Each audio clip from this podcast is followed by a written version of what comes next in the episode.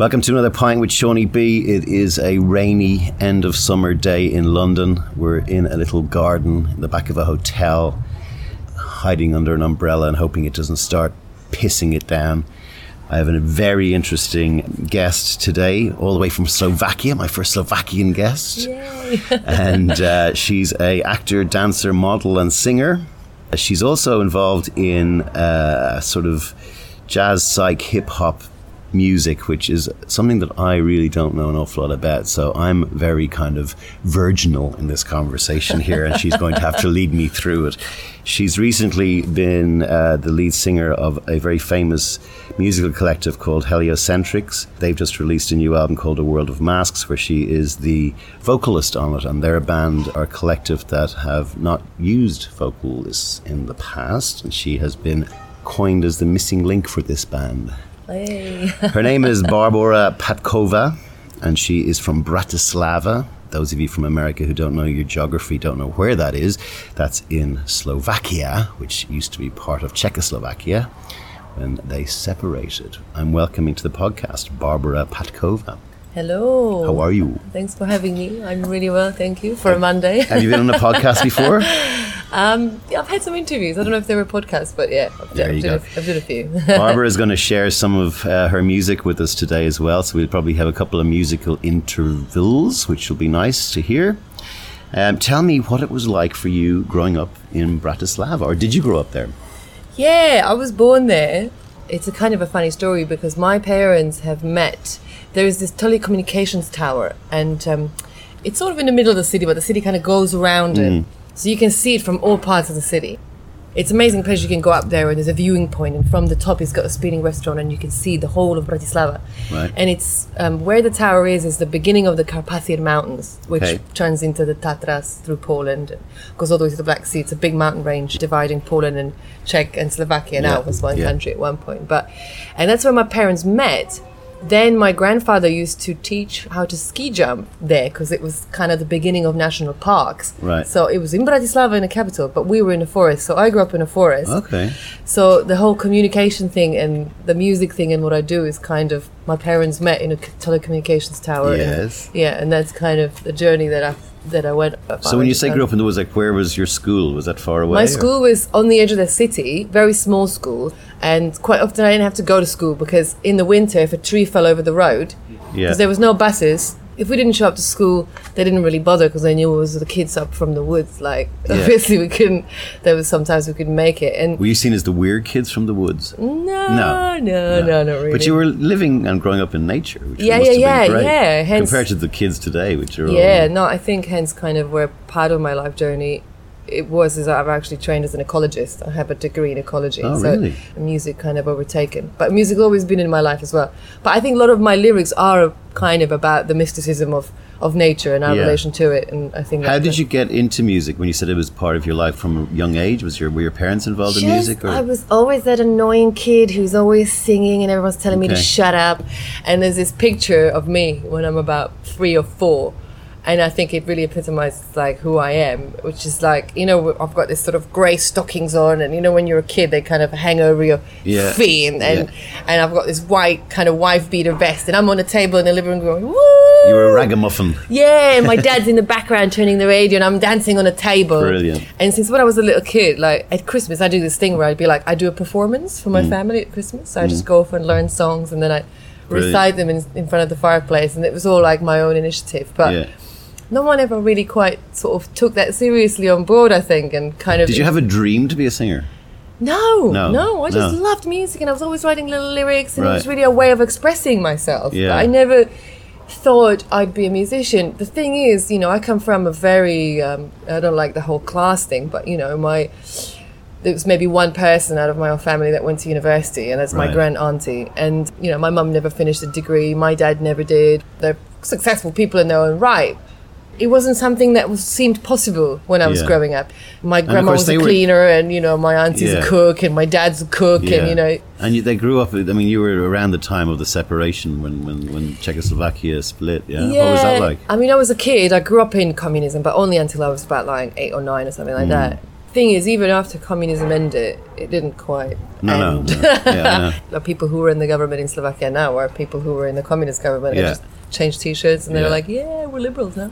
You know, I still remember the times when you'd have a shop. It wasn't like now we have supermarkets and stuff. I mean, I didn't grow up having Bounty and Coca-Cola and all those products. Yeah. We just didn't have that. But in a way, we lived really healthy because all the produce was made in Slovakia and there was no mad additives and all that kind of pre-cooked food. And Yeah. you know, so in a way, it was a good, it was a good healthy start. And then I went to, you know, when I was 16, I, I left the country and it was, you know, I just went on holiday and I never returned. So tell me what happened with that. What, well, what circumstances did you leave? Well, in? the funny story again is like when I was a kid, I used to have this little suitcase, Mm. and whenever people piss me off, mostly my family, I'd pack it in and I'd be like, you know what, guys, I hate you right now. I'll see you later. And I'd Yeah. walked off with my little suitcase. And my mum said sometimes I'd go quite far, Right. and she had to get the car and you know go and Find get me, and I was just off. I was like, I'm not having this. did you have a little teddy in there as well? yeah. my mum still has it. I just put all my little things, snacks, An it. apple and a teddy and a piece of cheese. Yeah, I was like, I don't need you. I'm up.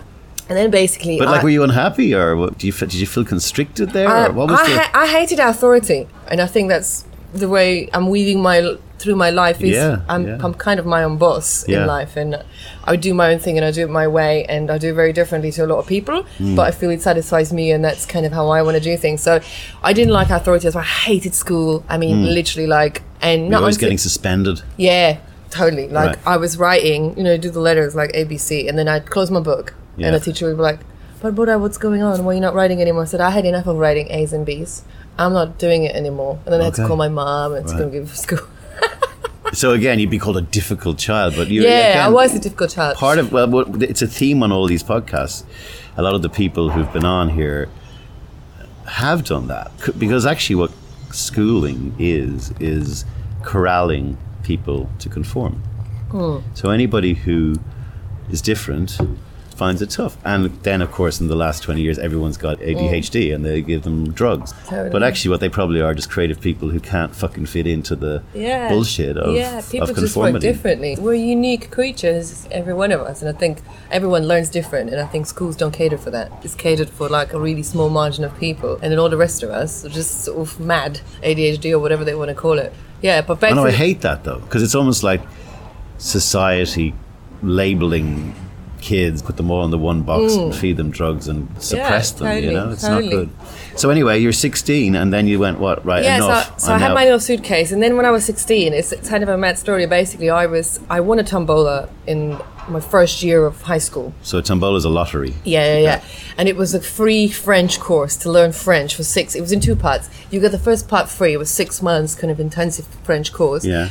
And then if you saved up or if your parents had money, you go to Paris for the summer and do like the second part of the course with like a lot of young students from all over the world. Mm. And I was like, oh, this is amazing. So I did the course and everything. And I had a job. I used to work in the bar at the time, you know, like in Slovakia. Yeah, like, but you were you were saving money for this I was part of the saving money. I was going to Yeah. go to Paris, and Yeah. I was, you know, I studied. I was doing French, but I didn't quite have enough money. Right. So, and you know, my mum was a single parent, so I just sort of crawled up to my dad and was begging him for some money, but he's never. It's never quite easy to get any cash off my dad. so he was like, "No, I'm not giving you any money, but I've got some family over there, some distant relatives." over in America. Yeah, who Right. obviously ran away from communism, Yeah. and also p- even before that, people went on the big ships Yeah, to yeah, go over to America in the The in Irish were famous for it. yeah, yes. exactly, to find work. So he had relatives there that he didn't know very well, but he said, I've been in contact with them, and if you know you have enough for a ticket to go. Right. And I was like, but I don't speak English. So I remember Oh, that. you didn't speak English? No, no, no, no, Oh, no. wow. So me and my friends were sitting there thinking, oh my god, it's catastrophe. What are you gonna do? And at the time, I had like my first boyfriend, you know, and he really disappointed me, and we split up and everything. And I was thinking, what am I gonna do? Just sit here, be miserable, or I'm just gonna go. So I got a ticket to San Francisco. Mental at 16 yeah. with no English. Yeah, and I went over there, and it's surprisingly actually, kind of in a way, I'm lying that I didn't know English because I was translating the songs because I was always at the singing, and I always wanted to know because I just mime, and then I'd always translate words to know. So when I got there, I've actually realized that You had a bit. I had some words. Yeah. I knew some words, but Yeah. I just like I'd never studied it. Your English I- is perfect now. Yeah, yeah, yeah. but I did go through Cambridge University. Okay, so- okay, we'll come to that. We'll come to that. but basically, yes, I went over there And I remember when I got picked up at the airport, I had this old British dictionary. So it was like British English. and there was Collins quite a few hiccups, like Yeah. where Americans would be looking at me going, What is Yeah. that word even? And they picked me up. And I remember that there was. What was your first feeling when you landed in the I was just thinking, of the free? what am I going to do here? Like, I don't know anything. I can't speak the language. But in a way, it was. I had a really good time, and, and it changed my life completely. And I'm I am where I am because of that decision Yeah. I've made. But like, I remember getting picked up, and the guys who were staying, was proper hippies. They were quite old, Right. but they were hip. You know, they lived in Virginia, and you know, in, in the forest, and they had Yeah. long hair. It's the proper old school hippies. And he picked me up, and he was like. What's up? Welcome to California. Yeah, yeah. And I was like, "What's up?" I look in my dictionary. What's up? And I'm thinking, "What's up?" Literally, like he must be th- talking about the flight or something. Yeah. Because like up, up Yeah, in the up air. in the air, yeah. I'm Brilliant. just like no idea about slang or anything. But it's all. Were you scared? No. No. No. You, were you, it was a big adventure. if I think about it, now, I think that's proper mad. Yeah, but I know, yeah. At the I'm time, thinking that, yeah. at the time, I was just like, oh, whatever. Was your mother thinking she'll be back next week? Oh yeah, yeah, yeah. Yeah, My yeah. mum and dad, and she was really actually very, um, and you know, I'm so thankful to my mother because she's always let us kind of do what we wanted to do and gave us the freedom. I think other parents would be like, "Come home now." Yeah. And after a couple of months, I was like, "I'm not going back to Slovakia. Are you joking? Like, Yeah, yeah. you know, I've come to a land where everyone's surfing and Yeah. smoking weed and Yeah. very liberal. Did and you get a job or? liberal view. Yeah, but I was illegal immigrant, Yeah, that's I? So it was all like it's well dodgy in there, and it was a struggle to be honest with you in the first year. And at one point, I almost come back because.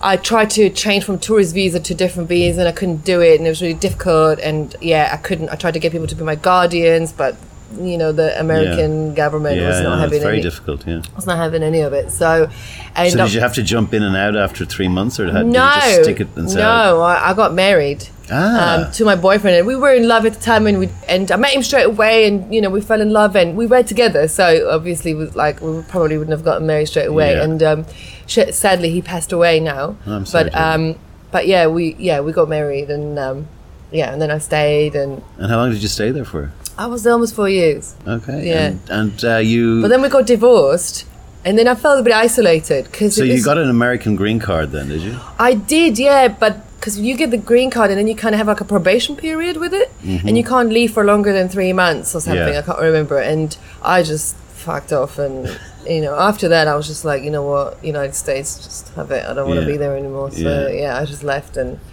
and some people would have thought I was mad. I should have stayed along, and but I think as well because. But after like two or three years, where you were able to speak English, you were married I, I spoke English uh, in, t- in two months. in two months, right? I went to an American high school in two months Okay, and okay. graduated with straight A's. It was Wow. mental. I think if you're forced into a situation like that and there's no other option because there's nobody speaking Slovakian over there. Like these relatives that my dad had, they were like descendants, so they didn't speak Slovakian. So I was over there completely. This Sink or swim.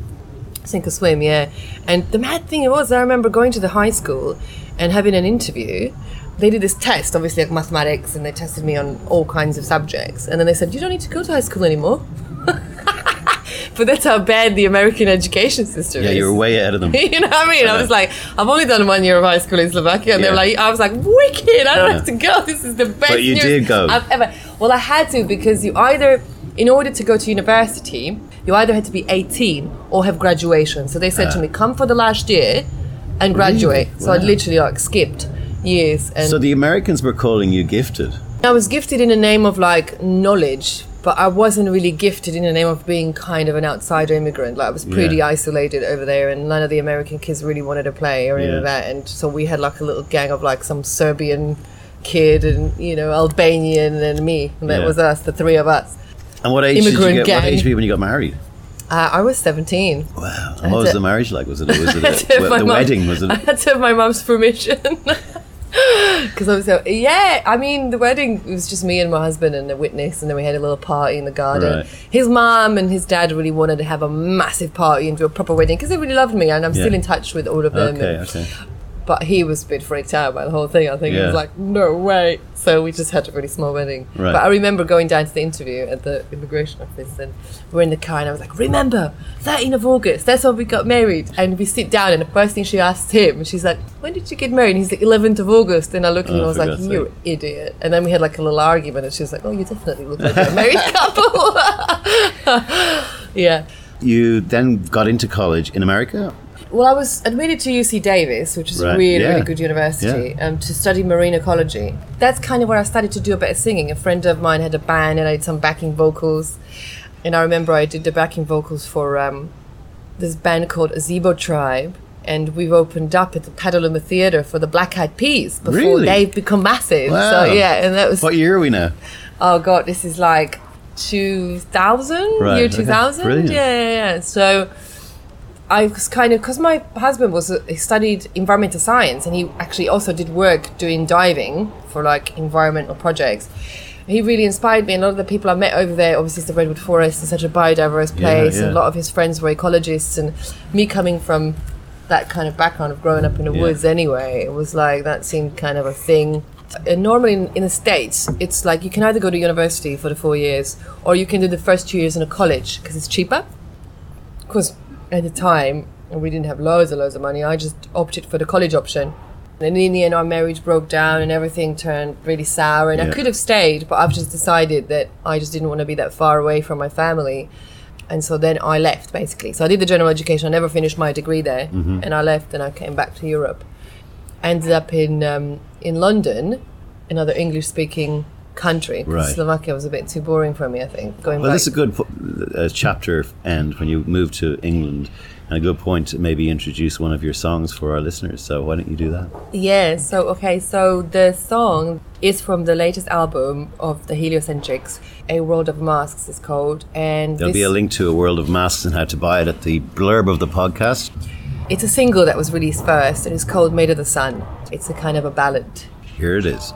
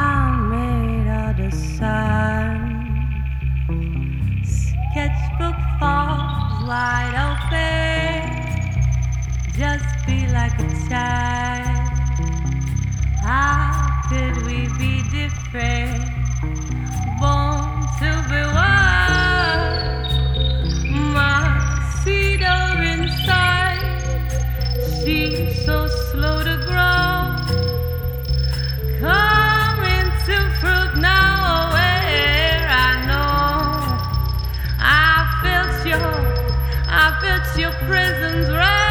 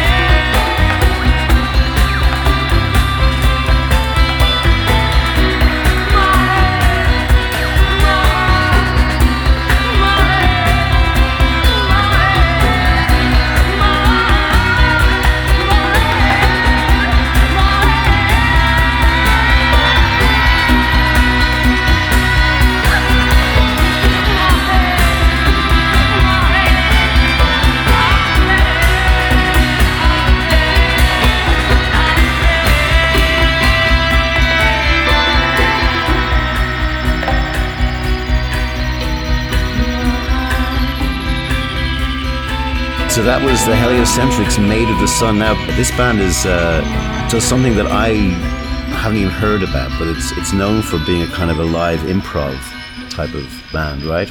And you've come along and you've you do a lot of improvised jams as well, which must be, I don't know how you even begin to do that. In reviews, your versatility as a singer is something that people talk about. Yeah. Like you've got an operatic ability and you've got Dusky Lounge Room and you've got you've, you've got this. So tell me a little bit about your, your the way you sing and the way that you improvise these things and how does that all work when you're with the band? Um, so yeah, I mean the heliocentrics they've been around for a very long time.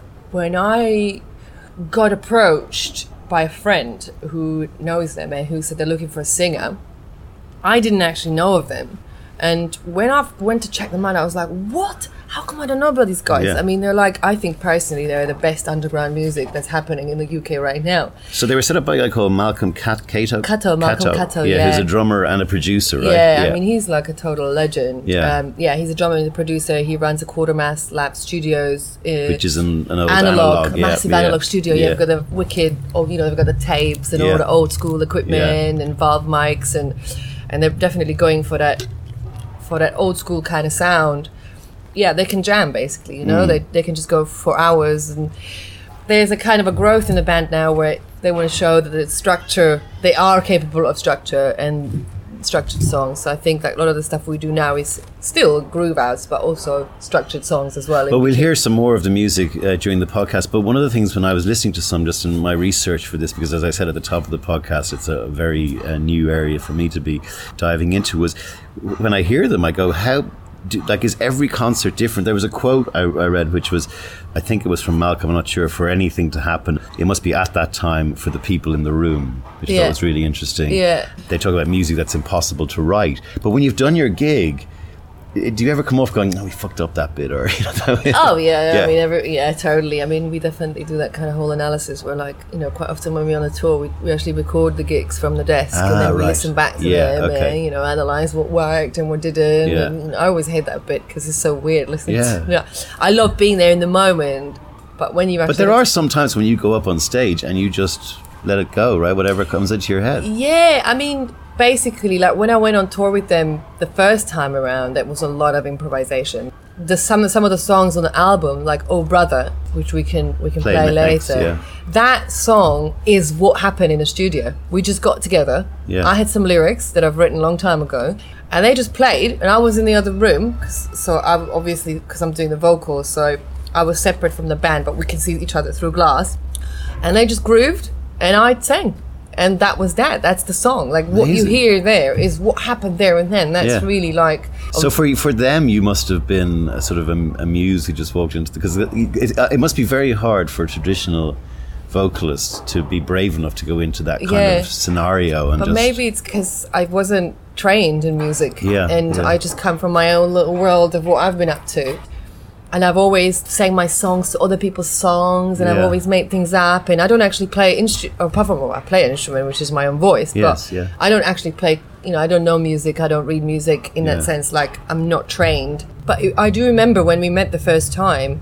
I met them in the studio because obviously they they've auditioned a few people, and I've come down there like with my little effects pedal, and I was very intimidated because I've never been in a band with actual like yeah, loads of people It's playing. It's very rare for I, I think for uh, anyone to say intimidation is a word that would apply Well- to you. well, you yeah, seem to be I was like, fearless. oh my god, there's real musicians. you know what I mean? Because I, I didn't.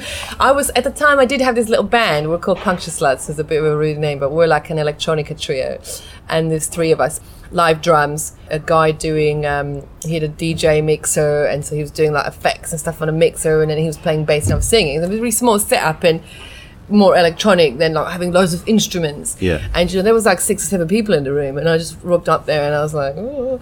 and I've listened to all their music, and I, you know, when you sort of listen kind of to crowd some, music think is that what it's called, or sort of a bit, bit of that, or their music, I don't. No? It's, it's a bit. To be honest with you, it's it's really it's really hard to pin down what it is because.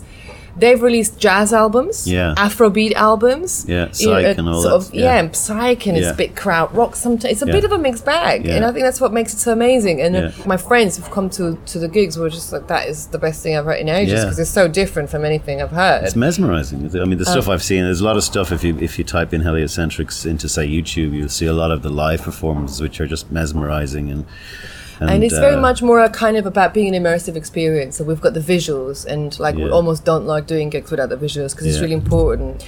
But when I first met them, and I walked into the room, and they said, "Okay, so we're just going to play something, and you just trying to do something to it." And I was like, "Okay," and then played, and I had my pedal and did the Slovakian song. And I just sang, and then I just thought, wow, this works really amazingly. And you know, we finished it, we looked at each other, and then they, you know, then they called me up and they said, Wicked, do you want to come on tour? And five weeks later, I'm like touring Europe, and like two months later, I'm singing in Japan. I was just like getting paid. I was like, this is amazing. so yeah, and then I'm just like a permanent member now. So let's work up to how you got into that room with them. You, you you've arrived in England and uh, you wanted to be in an English-speaking country, and Slovakia was boring. What did you do when you landed in England? Um, well, I had a friend here, and we ended up actually then going out together Okay. um, for eight years. And he's my best mate still, and I'm I'm godmother to his children, Right. even though we're not together.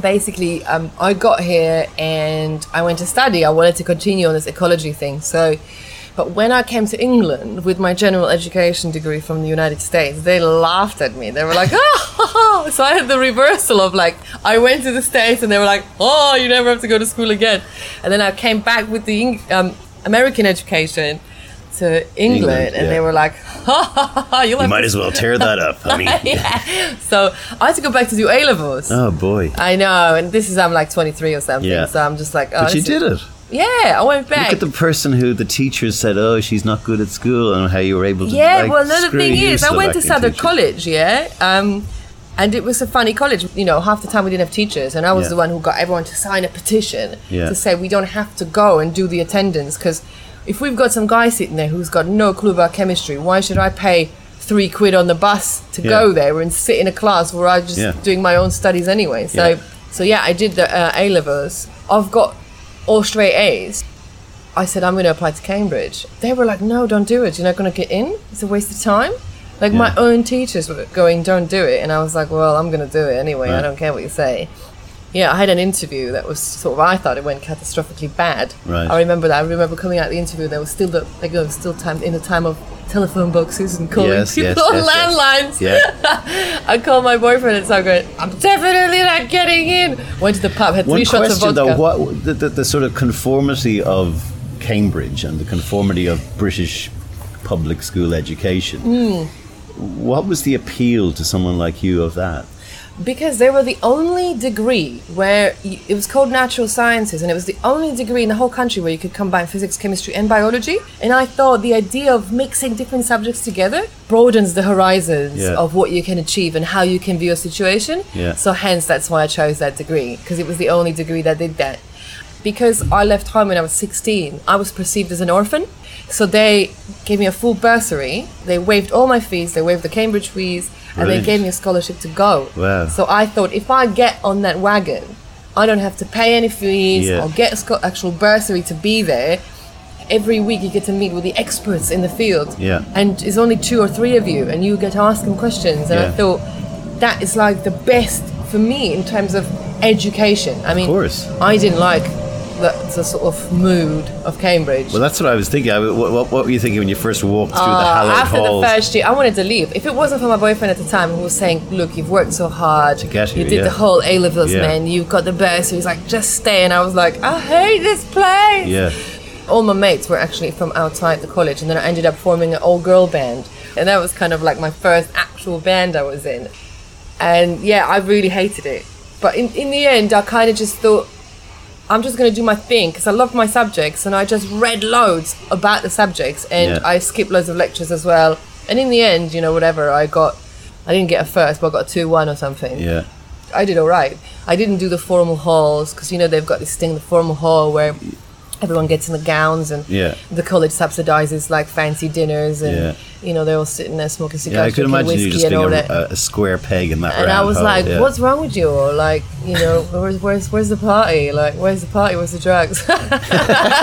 but they're all like, "Oh," doing some choral singing, Yeah, yeah. whatever. But yeah, it wasn't my cup of So you came out of Cambridge with a two a two one degree in Ecology. ecology, Yeah. and what were you going to do then?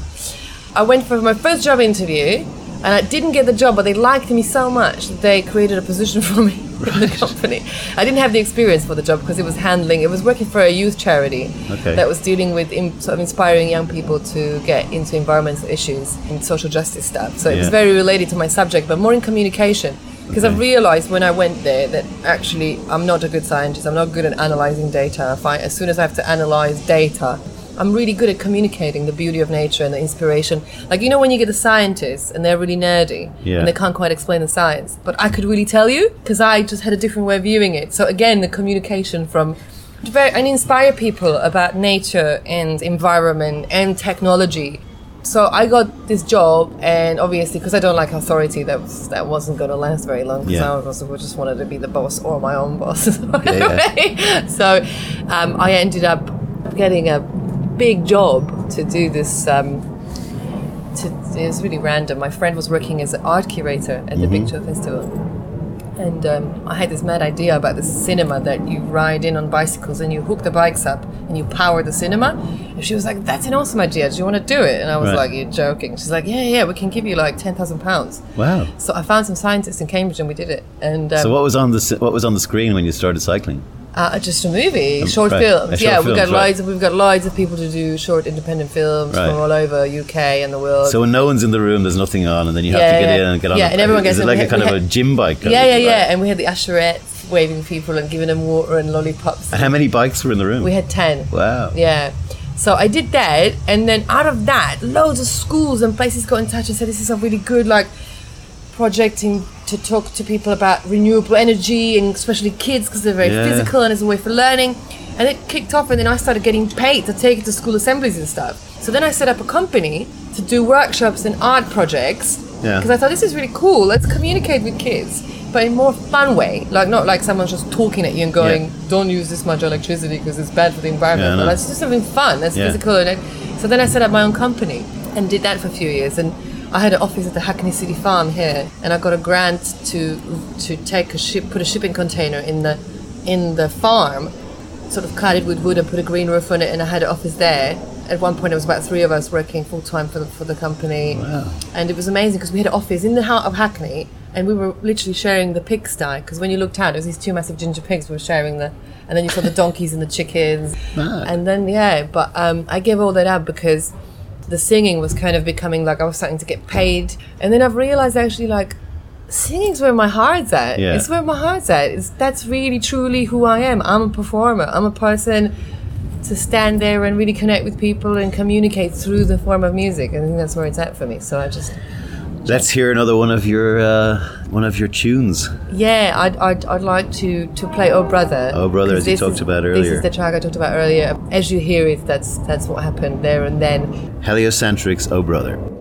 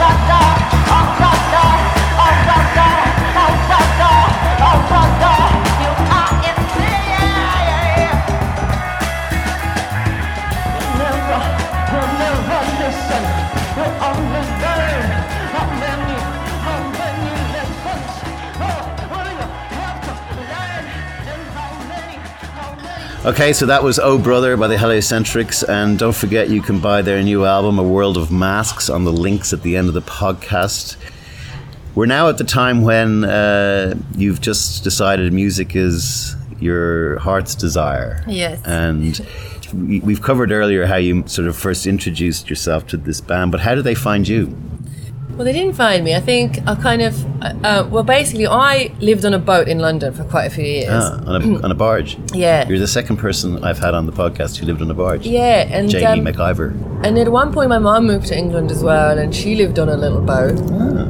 And my mum is a really amazing cook. She re- she used to run a lot of restaurants, and and so I used to get temporary events notices, and we turned my mum's boat into like a cafe. Right. She'd be cooking goulash off the back of the boat, and we turned my wheelhouse into a bar, and then I have bands on my deck. Great. And so, so we just used to put on parties in the summer. You know, every few weeks we would do it around the park. And I used to sometimes put up a screen, so we had like a uh, Visuals. visuals and Yeah. cinema as well after Yeah. the music. Julia, who also lives on a boat, who obviously comes to one of the events, saw me singing, and her kid goes to school with Malcolm Catto's Ah, son. okay. So this was like a primary school deal. Amazing. Amazing. you know, they're standing there in the courtyard of the primary school, and he's kind of going, "Oh, if you know any singers, we're looking for someone to take on tour." And she's like, "Oh, well, saying that." You know, I've seen this girl. She lives in a boat and she's using a pedal, and I think she'd be really cool for you guys. Yeah. And so she gave me their number, and she said, "Call these guys." And I called them up, and five weeks later, I was touring. So, what was it like when you first went out touring? It was amazing, but it was also quite scary because some of the gigs were quite big. You know, thousands Yeah, of people. yeah. And I remember about my fourth gig was Gilles Peterson's festival for his label Worldwide in Sète. I was, I mean, I wouldn't say I was petrified. I'm never really petrified, but you can definitely get a few butterflies in there. I bet. You know, I remember getting a special thanks of him at the end because Yeah. it was like, this is only her fourth gig. But it's did- amazing the, the, the people who've been reviewing and f- who are, you know, the Heliocentrics as a band. And a, a line I read somewhere which was, you know, you're the almost missing link that you've elevated, that, you know, you brought something really, a whole new layer to them. It, it's astonishing the sliding doors aspect of your life where you know just there's all these things that pop up and you jump on them and you grab them and you know a lot of people would be afraid of doing stuff like that or they'd fear it wouldn't work or they wouldn't be good enough and Fear you know is the only thing that stops you, isn't it? I mean, I really do think there's only two forces that work in this world, and it's love and fear. Yeah. And you're either fear or you love. And if you love, you have nothing to lose because Yeah. you love life. I mean, I and this is the thing, you know, like what I just told you, like a funny couple of weeks, and I've been feeling a bit down. It's really unusual for me because I'm a total lover of life. Yeah. You Mm. Know, like life is amazing, and Yeah. we are here to to take on these opportunities. You Yeah. know, when they arise, jump for it, go for it. Yeah. What can happen? It's a learning process. I've done loads of things I failed in. You know what I mean? Yeah. I failed bands, failed projects, Yeah. failed general education degree, and then I had to go back. And you know, Yeah. in the end, it took me seven years to get a bachelor's degree. But Yeah. I thought I was, uh, I was ahead. And with the heliocentrics, it's a weird one because when I go on tour with them, we're we're just like old mates. You know, Yeah. like I was a bit afraid of that because I was thinking, oh, I'm going to go tour with all these men that I don't Mm. know. And in the end, they're all just like my brothers. It's just a different kind of vibe. It's Right. like we really work very well together, and and it just reflects itself in the music as well. When I'm in the rehearsal, I look around and just think, is this real? Like I'm like I've landed in Yeah. for me the possibly the best band Yeah, yeah. there is for me because I have my own free creative reign because I was really afraid. I joined a band and I have to because I'm not a proper trained musician. Like I have to repeat the things the same way, and even though I'm better at that now, and Yeah. I, I can do that now, but before I was a bit like, oh, oh," you know, do that on an offbeat, and I'd be like, ah, oh, what? And so because there's so much free reign and creativity, and because you know on that on the world of masks, I, I've written all the lyrics and I've written all the melodies. It's my Yeah. work, and I think there's a different approach when something is a piece of your thing. You feel better ownership over it, and you feel more motivated and inspired, and Yeah. and that's kind of how we work. Like I get to write my own stuff. Obviously, Malcolm is like the father of the operation. Mm-hmm. So you know, if, if I do something he doesn't like it, he'll be like, "Oh, I don't like that," then I go do something else. Yeah. And the thing is, at first, I think I see some people, musicians who work with us, find that really quite frustrating. For me, this is growing process, and I push my own boundaries. But you clearly have so much trust in him because he's the visionary of the band, and he, even for someone of his stature and standing, to take an untried, Yeah. even for him for them to do that was amazing as well. Yeah. You know, so there's obviously this great trust between you, and I mean. He, the, the word telepathy comes out a little bit as well, where you guys all seem to. And it, it must be very hard for a band like that to find the piece of the jigsaw as well, well. that's that it. They, I mean, need. they, said they was looking for singer for years, but Mm. they never. They had a lot of people come in because some of the critics they said that sometimes I'm like an instrument, Yeah. and that sometimes when I'm not in instrumentals, people must think I'm there, but I'm not because there's some kind of instrument that sounds a bit like me, and it's like. I'm not necessarily want to be like I'm the front person of this band, you know. I don't yeah. mind being an instrument because really that's what voice is, you know. And I think definitely like Malcolm's got a dominant role in the band, but everyone's also got a creative input. And if someone comes with a song, you know, he's willing to try everything.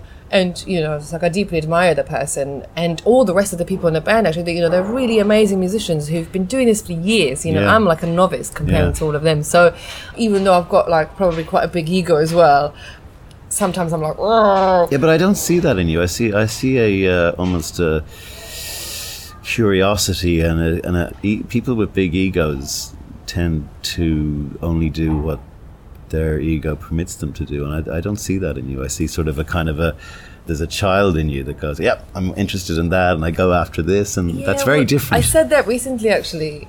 I did a little post on my Facebook, and that's exactly what it was. Is that my motto at the moment? Is, is I want to be like a child. yeah, Because when you see kids, how much they enjoy I know, something, and they just they just fly into stuff. They want to try everything. and curiosity. You Why know, do we lose that as I- we yeah. as, as we grow? We should always have that child within us. And you know, people say like, "Oh, don't be like a child," and it's like actually be like a child. Yeah. If we were all a bit more like a child, because you know, children forgive each other. Yeah. They don't No, sit there. they don't play politics. Brewing. Well, even in business, like when I worked in the advertising industry for too long, you know, I used to joke if some of the guys who I worked with and girls brought their kids in, they'd probably be able to solve our problems much quicker and much more creatively than we are because Yeah. we're too following the bloody traditions. What's the future holding for you? You found your, your purpose? Yeah, just gonna do music. I mean, it's tough because it doesn't earn very much money. So I've struggled actually since I've given up my company and have been doing loads of other work, like whatever comes and gives money. That's not necessarily music, but I'm Mm. Trying to find my way of. I'm really good at writing the lyrics, so I'm trying to see if I can do some lyric writings for people and more stuff like that. But me and my, my partner, because he's he's a music producer, we started a project together that- Great. that's more electronic. I was in a wicked little band um, that I said, told you about earlier, but um, we've split up because how it is with bands is that quite often people have other jobs. I did come to realize that I have to be in the struggle because if I just get another job now, I'm not really being true to what I'm doing, and I really got to just stick with it. Yeah. And even though it's super tough sometimes, and I have to lend money off mates, and Yeah. and sometimes people see the pictures of you on a big stage, and they're like, "Wow, you've really Yeah, rock made star. You're a rock star." But it's like you know, I had my mates to buy me gas the other day, and invited them for dinner, and No, my friend, said, my, my friend "If you- Gavin, who's a musician in Ireland, who Yeah. he he said that the music industry is like that the compressor in Star Wars, and the, the things are closing in, and you you just keep wanting to make doing your art, but you haven't got any money, and you don't know what to do. And I've, I've now got two kids and or whatever, you know, and it's like Yeah. it's really hard, man. It's, it's also the collapse of the music industry where it's now not about record sales, and you know nobody buys records or albums Yeah. and really anymore at, the sort of levels that they used to, and it's all about performance, and you have to be great and big to get lots of money from performance. And Yeah, it's a, no, exactly. It's a doom loop spiral. And if you're in a band that has eight members, then even if you Yeah. get decent money, once you split it between Yeah, everyone, it's yeah. absolutely nothing. what about away from music? What What's your view on the world? How my view on the world is to stay positive. The most of the view that we see is twisted. I think if you pay too much attention to all the bad news, your heart freezes in cynicism. That's why I think like do loads of psychedelics and loads of things to open your Do mind. you try and do you try to ignore the news, or do you do you no? I don't try to ignore the news, but I try to take the news with a pinch of salt. When is there positive news on the news? Like Rarely. you don't really see the BBC talking about like you know Musk's new you know that project with these trains that are in the vacuum or the vehicles Yeah, that are yeah, you know yeah, in the, the- vacuum they can the go like- Hyperloop thing, yeah, yeah, yeah, man. I mean, you know, you can travel half an hour from an hour, New. York to, to Washington, and Yeah. this is technology that doesn't really need fossil fuels. Yeah. You know, we can power houses with these Tesla batteries now, and technology's there. The only thing that's stopping us is just old ways of looking at the world. Yeah. But I really do believe that the conscience is changing. Everything's coming out, and people are a lot more open Yeah. to see the world for what it is, and Yeah, it is absolutely, happening yeah. alongside all the crap that's happening. Yeah. But I think the crap just gets more cred because Well, there's a there's a positive spin on the whole Trump Brexit Yeah. climate change thing. Is that there's a wake an awakening happening. It mm. says this is fucking getting out of control. yeah, totally. And I'm, I'm really intrigued to see A, if Trump lasts, which I don't think he will, because I think he's a guy walking across a landmine and Yeah. he seems to be avoiding these landmines. Someday he's going to step on one, it's going to blow him into a million pieces, I hope. yeah. But then who comes after him? The galvanization of people coming out to vote, even the even the, the, the, the Corbyn performance in the last election, where inequality Yeah. is, is one of the biggest issues. It's the same in my country, in Ireland. Yeah. People's voices are starting to be louder, and it's, it might end up in pitchforks and, and flaming torches, but so be it. you Yeah, know? totally. Yeah. I mean, so chaos predecessors great things quite often, and Indeed. things do really need to break down for change to happen, isn't it? It's Yeah. like a relationship that just got to go. Because when you're in it, you can't quite see what's going on, and sometimes it just really needs a good shake-up. Change is with every person. The society where we live in and the way world works now is people don't have the time to reflect. The society is ill because people don't have space to develop Yeah. love for themselves that they can extend to the other parts Yeah. of, of their life and the world. And Yeah. I think it's a bit more about spiritual development. Yeah. And I'm not in a kind of like "Oh, spiritual hippie or like religious sense, in more like a sense of there should be meditation, yoga, and healthy philosophy. diet, and you know that. Mm. all this kind of stuff it, that is starting to penetrate our society and it's starting to become more mainstream. But I think that's really where it's at. Like, in I think it's in education and in changing how that works because the way education works now is bringing people into the world that don't know what they love and they don't believe in themselves. If you don't believe in yourselves, you'll never believe in the future Yeah. can be different because you're. How can you? It's it's all about the dream, isn't it? And someone told me before, like, if you don't think you're going to make it, if you have a doubt, if you have that door of doubt there, it Yeah. always gives you a way out. But if you go, we can do this, we can, Yeah, we yeah, can, we keep can, we can, we can, we can, then then we can. My last question What would you say to the 16 year old self who was boarding the plane in Bratislava to go to San Francisco if you go back and talk in her ear? I said, go for it. It's the right choice. You're doing the right thing. Bara Patkova, thank you so much for coming to Pine Which One That was brilliant. I love that Thank very conversation. Play us out with another song. Okay, so this is the last one from the album, which is um, A World of Masks, and it is a one where I'm singing in Slovakian. So this is for any Slovakians out there who are listening. Our it. new audience. Thank you very much for having me. what is the name of the song? A World of Masks? A World- oh, after this is the title- the title track from the title album. track is the last. The best one. of luck with everything. You're Thank you such a great much. person. Thank you very much.